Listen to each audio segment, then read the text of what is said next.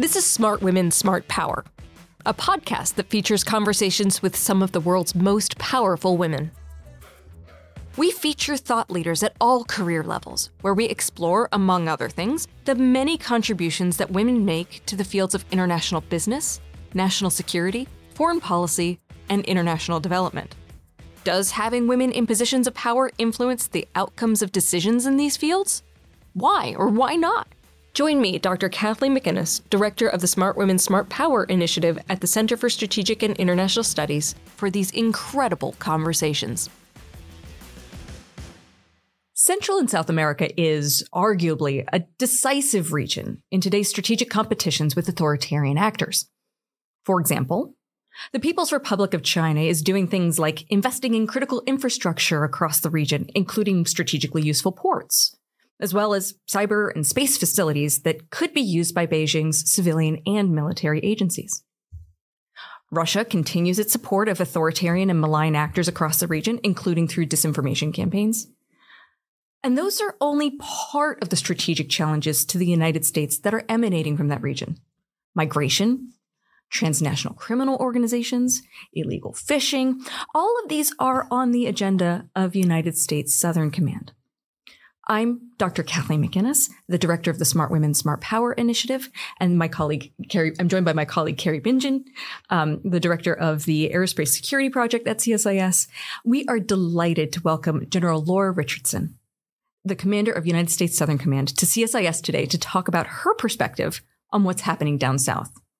General Richardson is an Army aviator flying Black Hawk helicopters. She's trained soldiers. She's deployed into Iraq and Afghanistan in combat. She's seen policymaking at the highest levels of the White House and understands the role of Congress. I was fortunate to meet her first while she was in the key role of legislative liaison, where she built relationships with members of Congress who established policy and importantly fund the Army. Uh, and I also got to meet her again uh, during her deployment to Afghanistan, where I saw her lead in a very complex and challenging security environment. So I can think of no better leader than General Richardson to tackle these tough issues and strengthen our relationships in the region. It really is a privilege to have you today. Well, thank you very much. It's my honor to be here and have the opportunity to be able to, to talk about the uh, the great opportunities that we have in the Western Hemisphere. Mm-hmm. Talk to you about the uh, what this region has to offer, the great partners that we have, and the and the work that we do with our allies in the region as well. And uh, just be able to share some of that, but also the security challenges that I think that uh, if we partner better together and bring uh, the entire whole of government together uh, to bear, as I say, uh, with all the instruments of national power for Team USA, that we have a great shot of promoting uh, and continuing to be at the forefront with team democracy in the Western Hemisphere. Yeah. I get, yeah.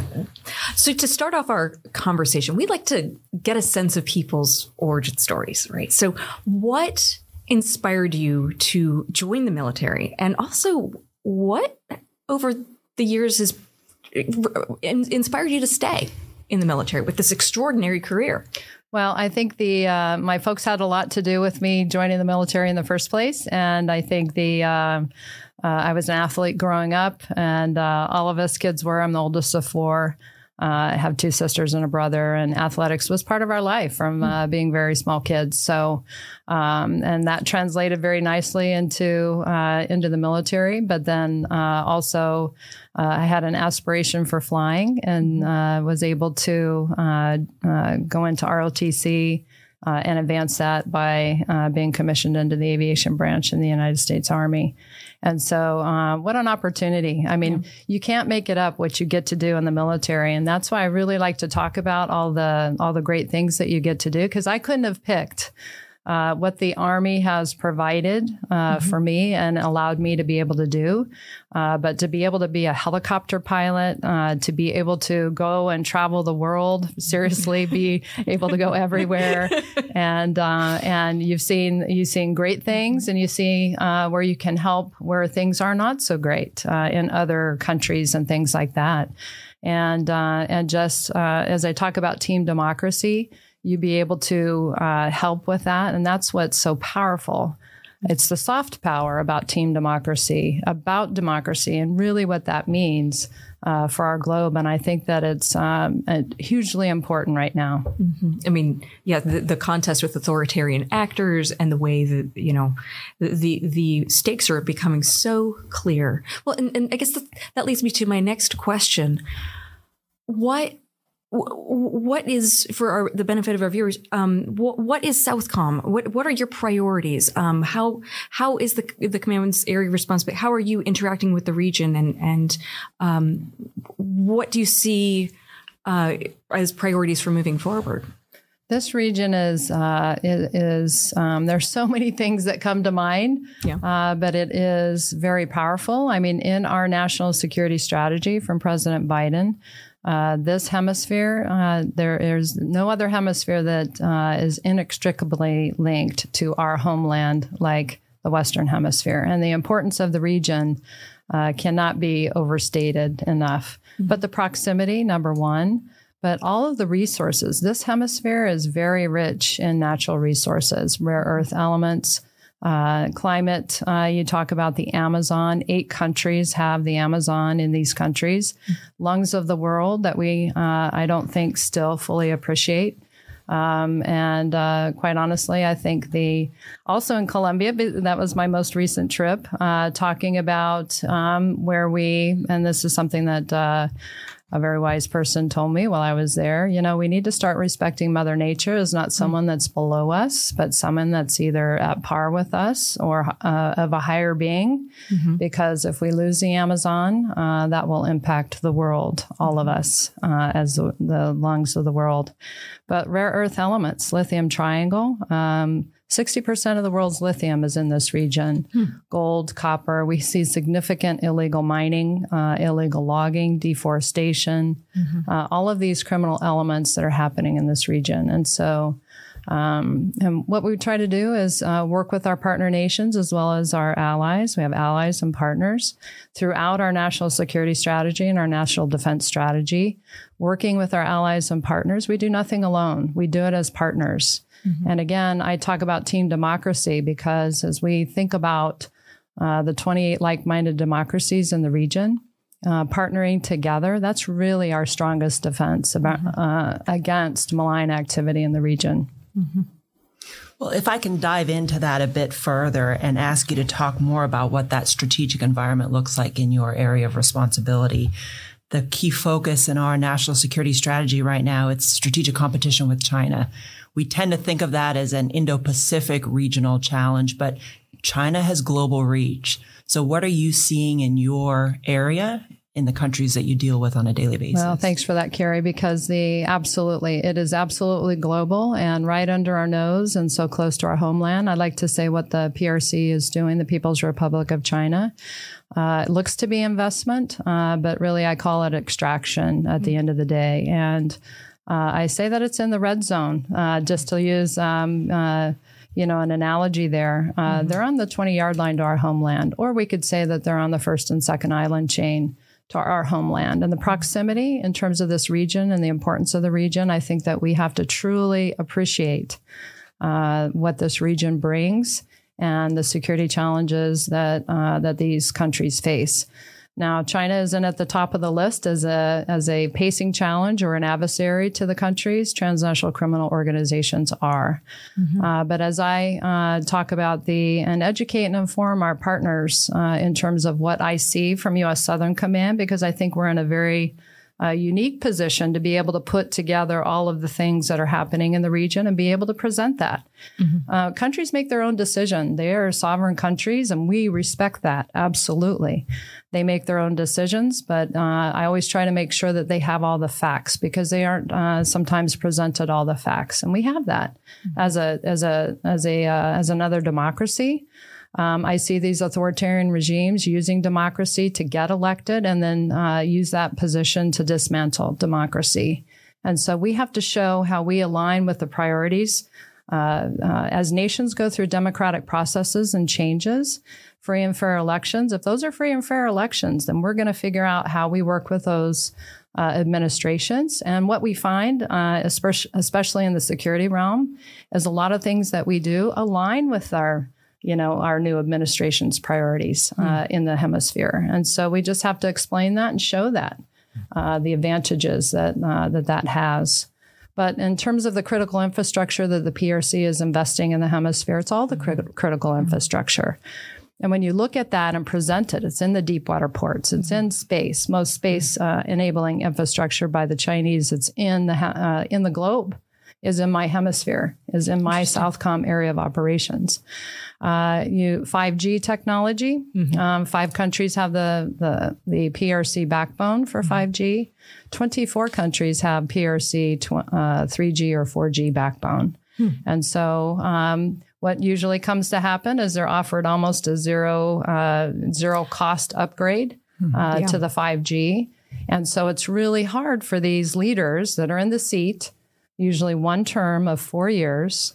Uh, they're working on a stopwatch, not a calendar. And mm-hmm. we have to be able to have alternative methods, alternative companies, alternative options for them to be able to select to the Chinese competitors.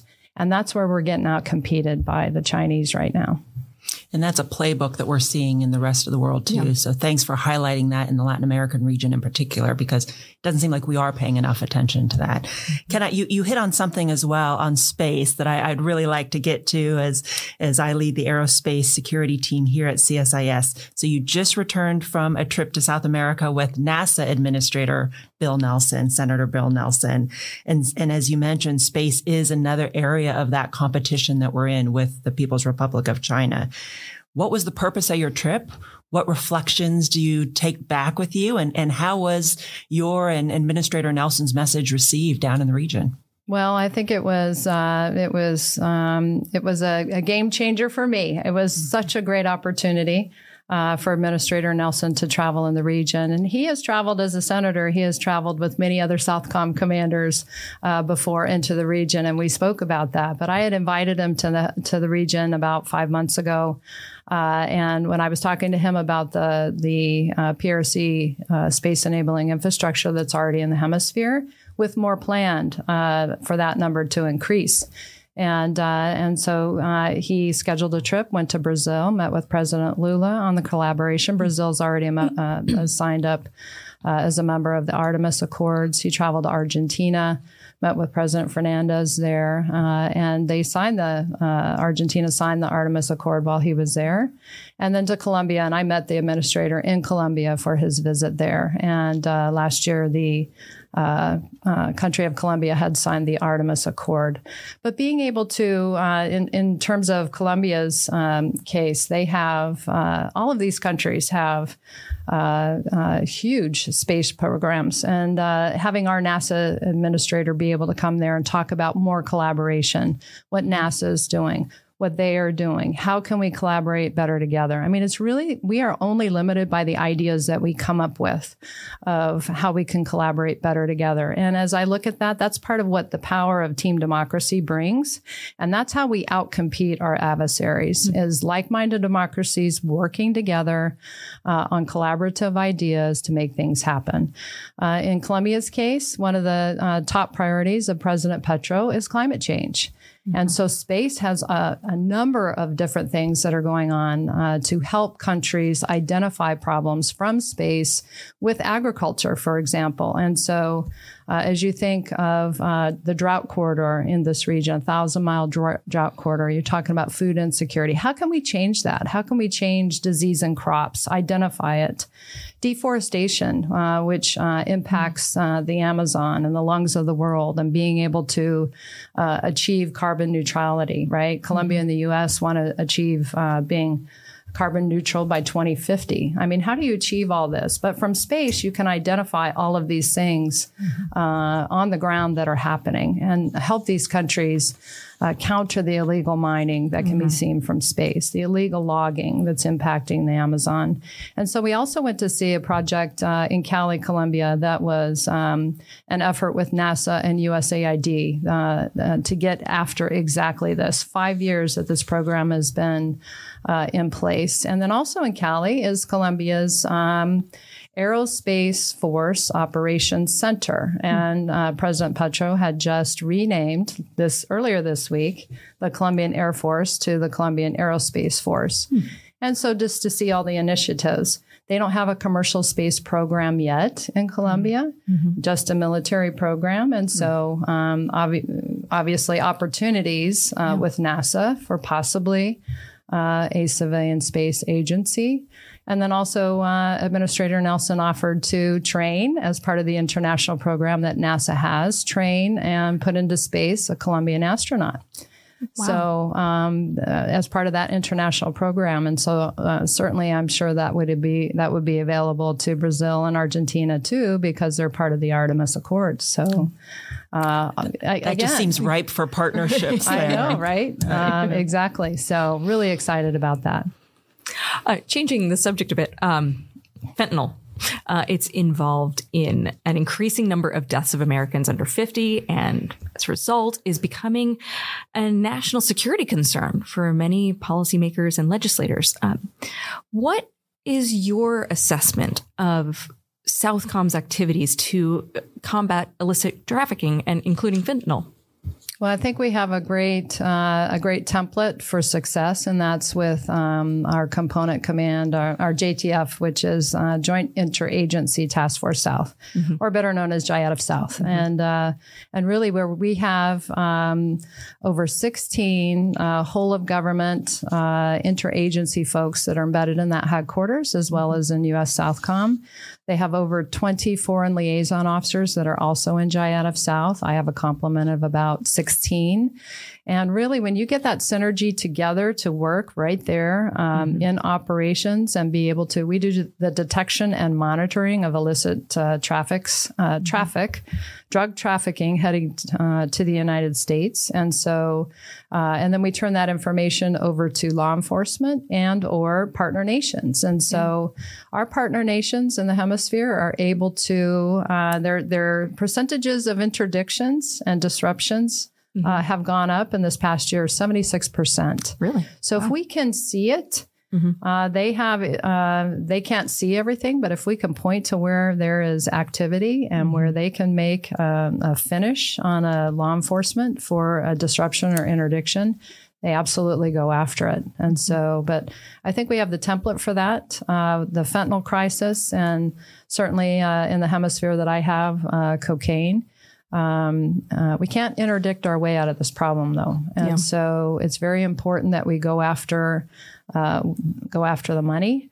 Uh, all of those things that contribute that whole of government process that follows the money and they're able to go after the drug labs as well it's really important because if you're just getting the the little semi-submersible that has mm-hmm. yeah it has some kilograms of cocaine on it maybe some marijuana but the thing is, is that's not going to stop the problem. You got to get after the bigger uh, things, and that's exactly what we're doing. Um, but we can also uh, always use, I think, with uh, with this uh, great uh, command that we have of Jai of South, is um, is be able to get after that problem. We have to keep continue to do that and build relationships to do to do that. I mean, looking forward, um, in addition to you know looking at the upstream effects and, and um, or or actors, right, and and getting at the bigger sources of financing. Um, where do you think, in addition to that, Southcom ought to be prioritizing its efforts looking forward when it comes to narco trafficking and countering narcotics? Yep. So I think the uh, uh, continuing to partner with our partner nations, being able to expand our reach, mm-hmm. uh, being able to um, uh, identify barriers to outcompete amongst the interagency and the whole of government, okay. and being able to bring those um, those things that are needed to change. I think that that's you know when you're at the tip of the spear, it's really important, and uh, you know the uh, as you both know uh, to inform uh, our Congress if there are barriers to out to outcompete or what are keeping us from actually achieving things or, mm-hmm. or the interagency team, Team USA, being able to do that, or Team Democracy it's important that we be able to identify those barriers to outcompete. Mm-hmm. But being able to see innovative ideas of how to go out after building networks with low cost, high return on investment types of uh, uh, capabilities that are out there. That's why I try to speak to uh, uh industry uh, as well, because with the technology that's being uh, developed today, there are a lot of things out there with AI and ML that you're able to utilize that helps you put these uh, networks together and be able to counter them, whether uh, through Team USA or Team Democracy with our partner nations. Mm-hmm. Well, and um, given your your background working in Afghanistan, I mean, are you are you bringing some of those lessons learned or those sorts of insights into the, your your approach to countering narcotics? Because it's you know both both areas have significant counter narcotics problems. Right. Um, Absolutely. Yeah. And so uh, being able to share the information, the intelligence sharing, the information sharing, having those sharing agreements in place. And then that's where we get to, uh, you know, uh, having uh, a 3G, 4G, or 5G network backbone that you can share the information on right. that is not a uh, PRC yeah. Uh, yes. network that we know has backdoors into mm-hmm. being able to get uh, mm-hmm. uh, uh, information that we don't want the Chinese to have. Uh, mm-hmm. Absolutely. So the um, we've got to be able to uh, continue with those sharing agreements and continue with being able to work very seamlessly with our partners. And, and thank you for making that point. Um, I think with Huawei, uh, the the actual national security implications, what it actually means in terms of brass tacks, it's kind of gets lost in in, in the discussion. So thank you for illuminating that for us. Um, to, I'd like to turn to another. Um, thorny issue, to put it mildly. um, migration and illegal migration. Um, it's migration from countries in your area of responsibility is putting pressure on U.S. southern borders. Um, many observers, therefore, think that Southcom should be playing a leading role in contending with the migration challenge. But the Southcom area of responsibility ends at the southern Mexican border. Um, and many of the root causes of population migration, they're due to non-military issues like poor governance, national, natural disasters, lack of economic opportunity, those sorts of things. Um, so with that background in mind, I'd love to know your thoughts on how how should we be how should southcom and how should we be thinking about the issue of migration and that nexus between security and migration so um, I'll answer your question in two parts, Kathleen. But amazing question because the uh, we're doing a lot actually in Southcom, and uh, and so the uh, in terms of the migration. So in April, I traveled with Secretary Mayorkas and uh, Samantha Power from USAID to Panama, and that was to bring Colombia and Panama and the United States together to sign a trilateral agreement. First, it was to present the, the idea of the trilateral agreement and then to uh, get an agreement mm. and sign it. And, uh, and all three of us actually did that day on the 11th of April. And, uh, and that was uh, three pillars. There was a security pillar, uh, there was a legal pathways pillar on how mm. we uh, Samantha Power said it best. Um, everybody knows how to get in touch with a smuggler uh, to um, to get across the Darien jungle. Uh, but no one knows how to, not too many know how to get to where do you sign up for legal pathways? How do you achieve that? Right, yeah. And so that's the second pillar. And then the mm-hmm. third pillar was development. And it was in communities around, uh, uh, around the Darien jungle. And so that's what we're really uh, in tune with, uh, with the uh, Colombia and Panama and um, and the dangers of crossing through that uh, very expansive and very dangerous jungle. And so on the security pillar, uh, since uh, the end of April, Colombia and Panama, uh, Colombian military and the Panamanian public security forces have been conducting uh, operations, security operations, to go after the transnational criminal organizations mm-hmm. who are doing the human smuggling. Okay. And those operations have been very successful. Uh, as I said, I was in Colombia earlier this week and received an updated briefing from Colombia on their Operation Hefesto, uh, which they have been, they have 23,500 Colombian military that are involved in this operation. It's the entire military, it's the Army, Navy, and Air Force that are uh, conducting operations. And they're being very successful on mm-hmm. the security side of the house. Now, they aren't going after, uh, the, the intent is not for the, the security forces going after the migrant, the migrants. Mm-hmm. Uh, it's to go over uh, or go after the, the smugglers and the, the, the human trafficking uh, piece of that. Mm-hmm. In addition, what they're finding is they're being successful with all of other things um, in terms of the counter narcotics, uh, the illegal mining, the illegal logging. All of these countries in the hemisphere are dealing with all of these security challenges. And so um, the uh, just had a trilateral meeting with Panama uh, Minister of Public Security, Colombian Minister of Defense. Uh, and myself, and uh, we just conducted that about a month ago. Uh, I was in Panama for that one, and we uh, we were supposed to go to the Darien, but the weather was too bad to get in there with uh, with the helicopters, so we did it uh, virtually.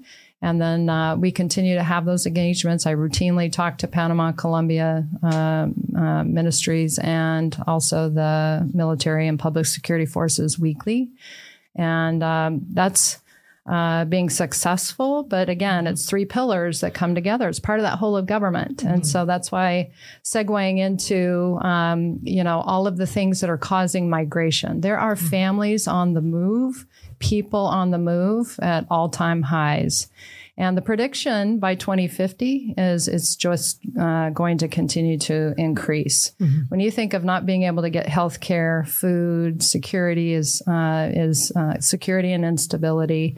And this is how I see what the transnational criminal organizations do. They make, they stir the pot, make things very insecure. They scare the populations. And then that allows uh, China to come in with mm-hmm. their Belt and Road Initiative to look like it's uh, economic recovery and those sorts of things. I go back to these leaders are only in the seat usually for one term, four mm-hmm. years.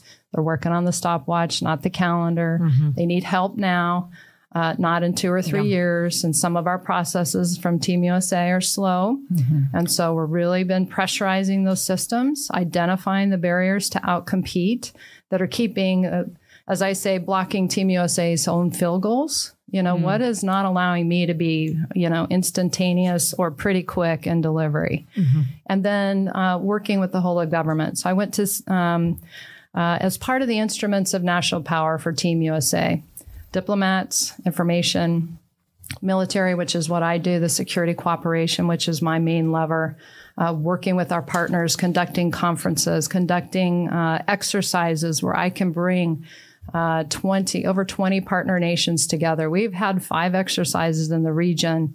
Uh, over this past month, five of them at the same time in different places. Guyana with trade winds, Colombia hosting uh, UNITAS, the 64th year we've had that maritime exercise, Southern Star uh, special operations exercise in Chile, uh, uh Resolute Sentinel, which is uh, uh, Colombia uh, Peru, and Ecuador, uh, two and a half month exercise. And all of these bring partner nation, over 20 together. Mm-hmm. Uh, and then that's the military side of it. And then to finish it off, DIME uh, mm-hmm. is economics, the E part that you mentioned, Kathleen. And this is where I see that we can, we can. Uh, raise the profile of companies that are already investing in the hemisphere but then also double down on what's out there for the projects. Yeah. These countries are really hurting from COVID. They are still digging out from COVID. And when you talk about 8% to 18% drop in GDP for some of these countries, Panama was 18. Uh, it's huge. Yeah. Over 200 million thrown into poverty in the region. They are digging out and they're having a hard time doing it. Uh, and so we've got to be there. Team USA, Team Democracy, Western Solutions, US Solutions. Um, but what is keeping companies, US companies, from competing on tenders uh, for these countries? Contracts. What is what are the barriers? Because mm-hmm. when there are only six Chinese companies uh, that are competing on a tender, why is that? Right. What is happening? Something's happening. And we have to get Western solutions, uh, US solutions, um, uh, de- democratic solutions on the economic side because there, there's, there are barriers out there. And that's why I mentioned Senator Menendez's bill, Senator Cassidy's bill. Uh, there, there are initiatives out there to make a difference um, with uh, how we are able to invest with the region and be good partners. This is part of our hemisphere. These are our neighbors. Uh, their yeah. success, as I go back to our national security strategy that I, I completely uh, think is right on target, is uh, inextricably linked. Our security in the United States is inextricably linked to the to the security of the of this hemisphere. Well, and as and as you mentioned, you know the what is security is so much more broad because the game is being played by our by other actors in the information space, in um, economic space, and and that's not necessarily the the place where the United States um, right. is, is best prepared to yeah. act. Right? Exactly. I wanted to tee off that as yeah. well and dive in to exactly that. I mean, I remember being at the Pentagon. Southcom never fared well in terms of assets and resource priorities. So you have to be much more creative with your mm-hmm. toolkit that isn't always military. I mean, it is very much soft power and those other mm-hmm. elements, diplomatic, information, economic. Right. So, so how are you approaching that in the region? Well, thank you, Kari. so the, um, we've been on a full court press, uh, to, um, talk about Team USA mm-hmm. and the branding. And uh, my meeting with Secretary Blinken uh, in the spring at City Summit of the Americas in Denver, Colorado. And then uh, I went to meet with uh, Secretary Raimondo of Commerce. Mm-hmm. And we get our uh, Commerce Liaison Officer in Southcom this month. I'm so excited to get that. Fantastic. But, uh, Congratulations. she had a great idea, the Secretary of Commerce, and and I pitched to her if, she would uh, consider coming to the Western Hemisphere. She said, I'm coming uh, to Panama. And uh, we ended up traveling together a couple of weeks ago. Mm-hmm. And that was uh, uh, uh, with the announcement of President Biden that Panama was selected as one of the seven. partners for the U.S. to partner with on semiconductor supply chain, and so mm-hmm. Panama is a is an emerging leader in the region with so much promise uh, on this initiative, and then also Costa Rica and uh, their ability to be one of those seven countries as well. But this is exactly what we're talking about. How do we uh, get more investment? Raise the profile of our, our very important countries that are doing huge, uh, great things democratically as part of team democracy. I mean, you can't uh, you can't make uh, an argument any stronger than that. But we have to continue full court press, press to bring all of the instruments of national power. And I think that that's what the Chinese do so well mm-hmm. with the Belt and Road Initiative. They do it with these huge economic pro, uh, projects. And I'm talking like billion. When they sign on, countries sign on to the Belt and Road Initiative, it's usually for billions of dollars of projects. And it can be done so quickly and they can do mm-hmm. it so quickly. Now, some of the things is uh, as uh, we were talking earlier um, that, that, there's a little bit of buyer's remorse. There are examples mm-hmm. in this uh, mm-hmm. region, not just uh, as well as globally for mm-hmm. sure, where projects have not gone well, design flaws, cost overruns.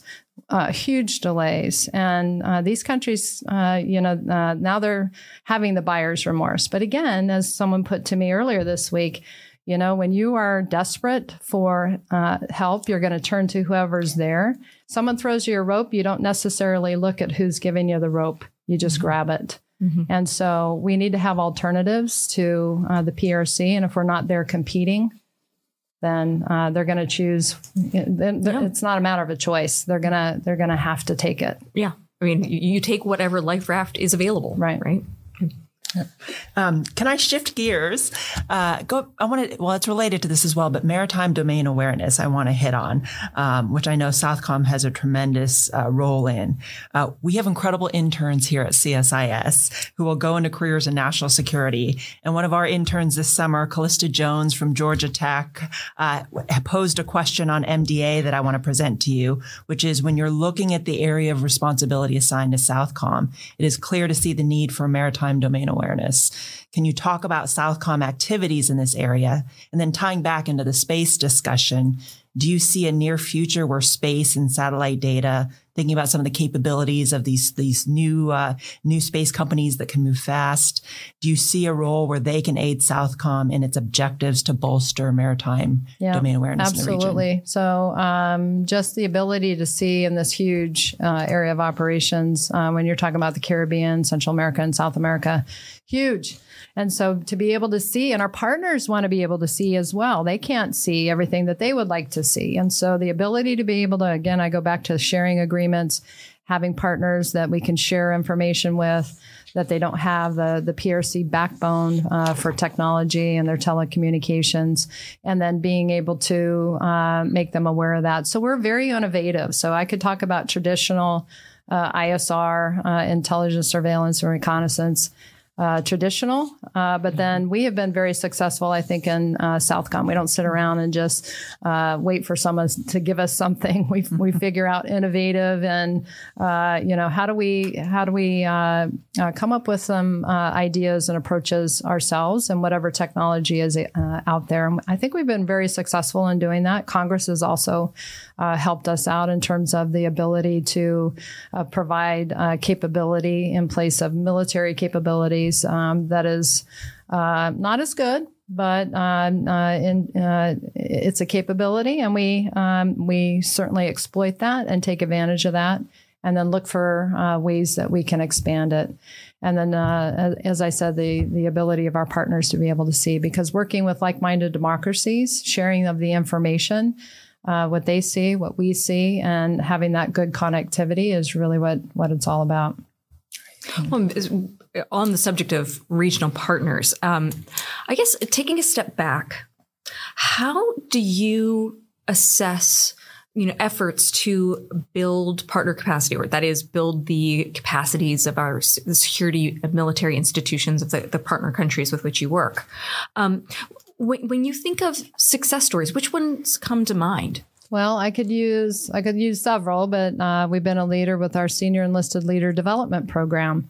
Uh, I think that's what makes our U.S. military so strong is our senior enlisted leaders and our enlisted force that's educated and understands their role, the importance of the Constitution for our country, for their country, um, uh, and the and uh, as we see the security challenges with the uh, police of the uh, our partner nations uh, that are that are dealing with these security challenges and the capabilities, but those militaries are being asked to help reinforce the police as they mm-hmm. try to counter these. And so their role in dealing with the population, which is not you know that's not their their normal role so um, but i think that our senior enlisted leader program being mm-hmm. able to empower and educate first to empower that force. So when they are in small teams reinforcing elections, the police with elections in their countries, which are so so important, and in some cases so close as we've seen in uh, previous elections that have occurred with Colombia, mm-hmm. with Brazil, with Chile. Yeah, um, I could go on and on, and so.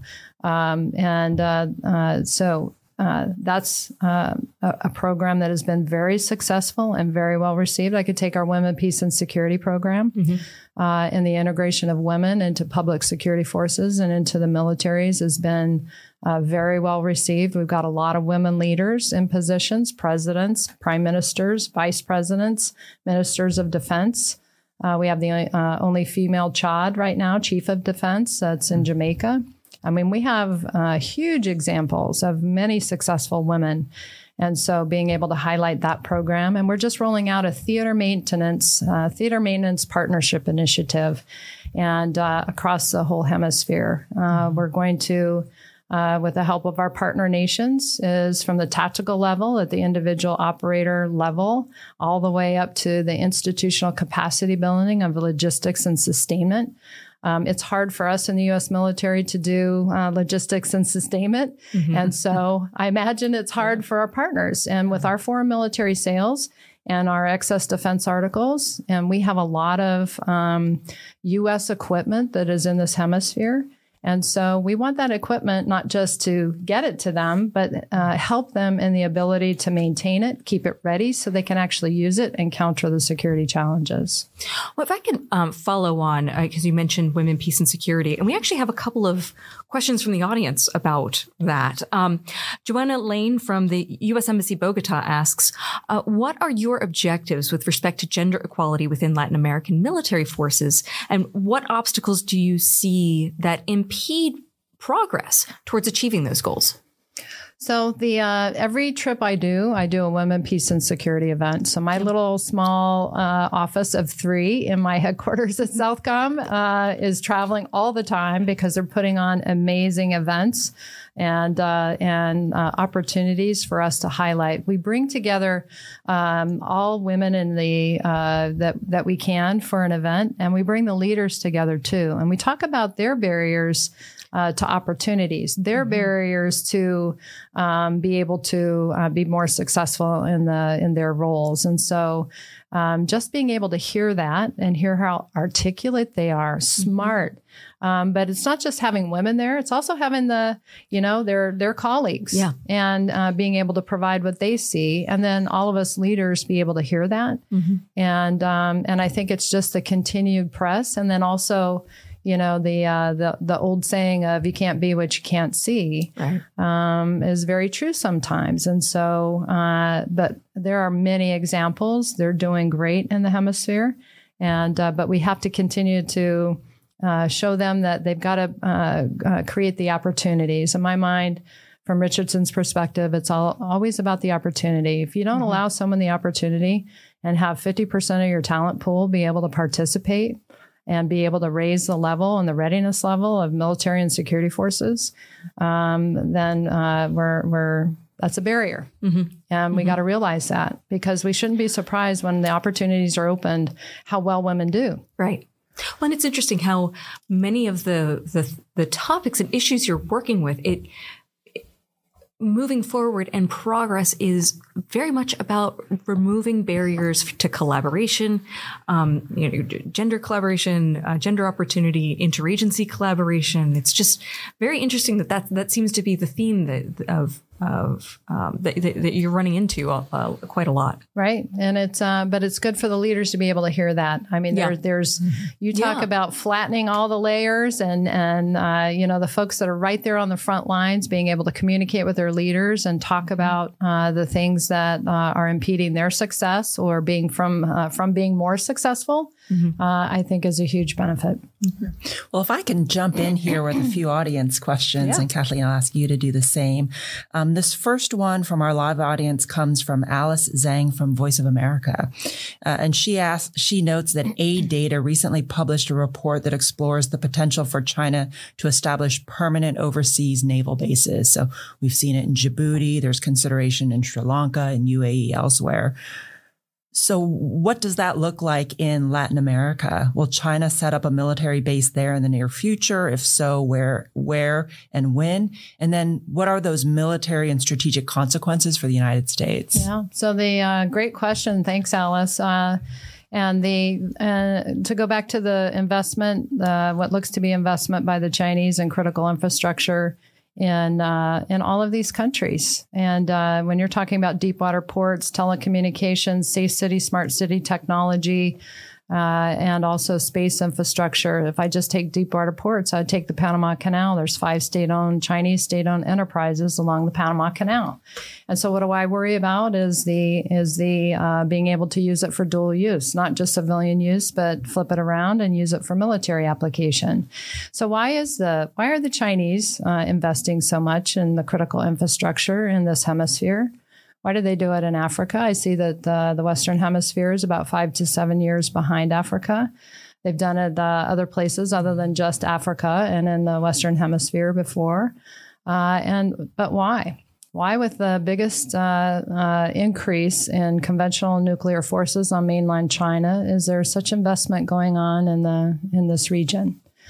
And so, um, absolutely concerned about it. And then, if you take the Panama Canal and what the Panama Canal means to the global economy, and then the other uh, strategic sea line of communication that I have in the Southcom AOR is the Strait of Magellan.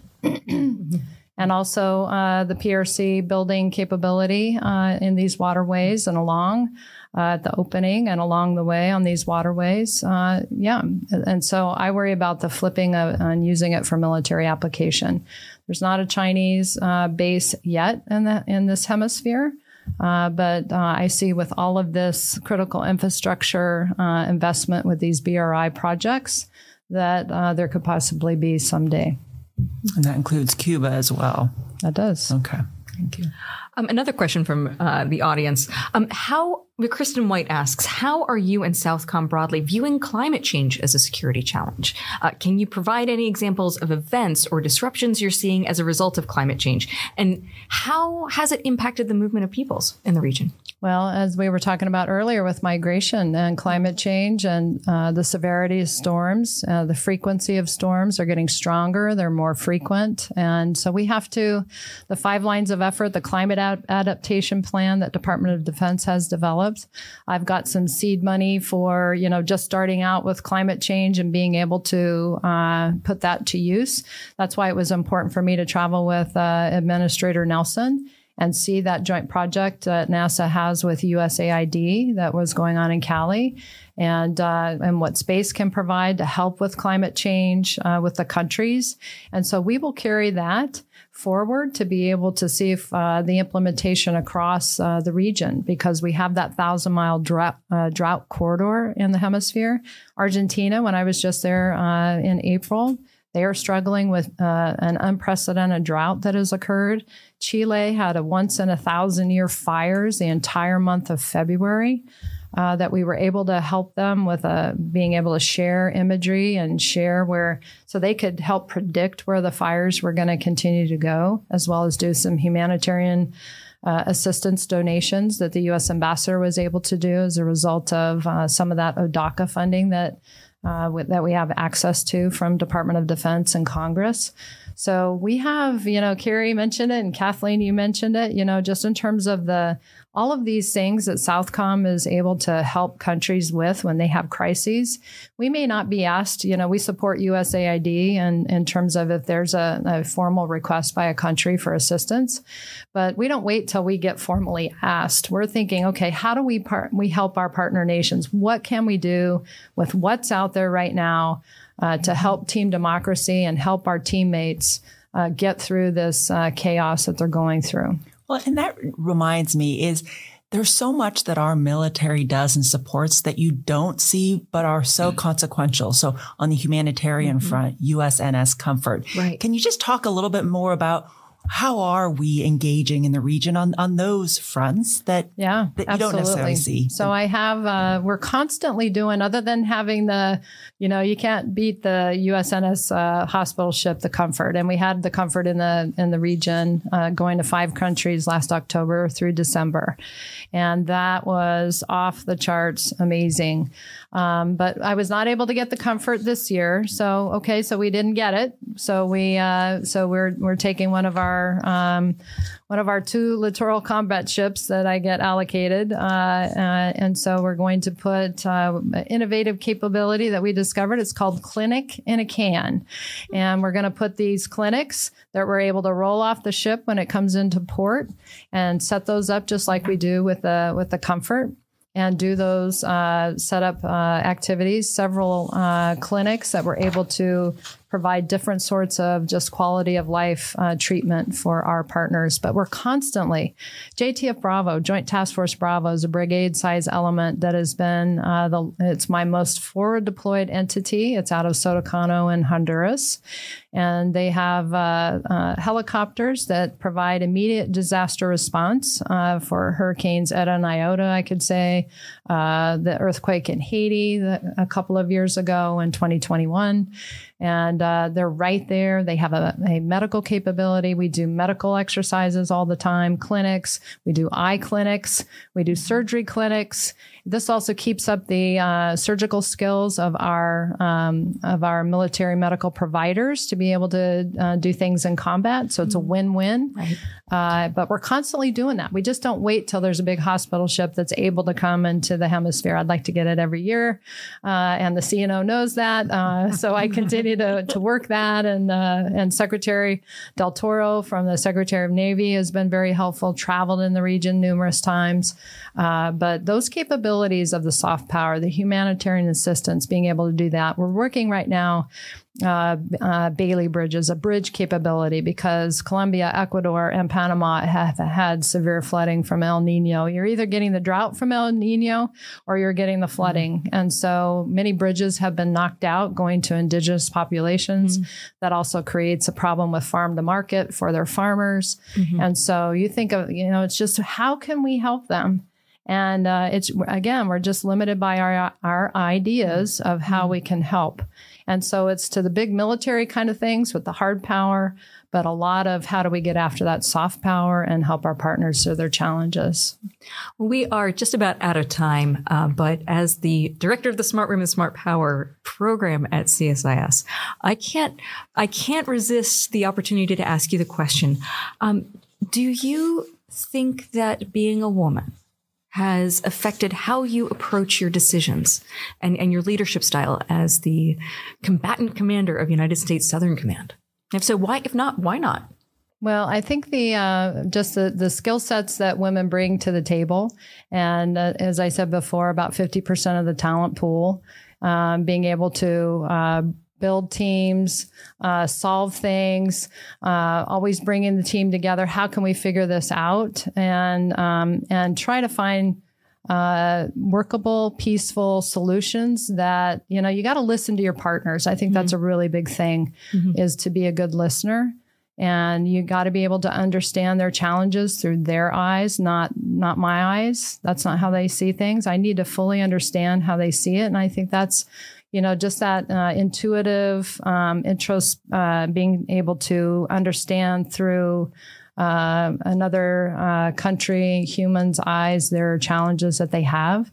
And so I think that um, uh, I'm glad to say I might be the first woman commander of Southcom, but I won't be the last. So I'm um, really excited for that. So, well, thank you so much for joining us for this incredibly rich discussion this morning. Uh, we really appreciate the time. Your your schedule is so so jam packed, so we're very grateful that you were able to spend some time with us this morning. Thank you, Kathleen. Thank you, Kari. Thank you. Thank you. Subscribe to the Smart Women Smart Power podcast on Apple Podcasts, Spotify, or wherever you listen to great content. Be sure to follow us on Twitter at Smart Women, or you can follow me on Twitter at KJ McInnis1. Thanks for listening, and join us next time.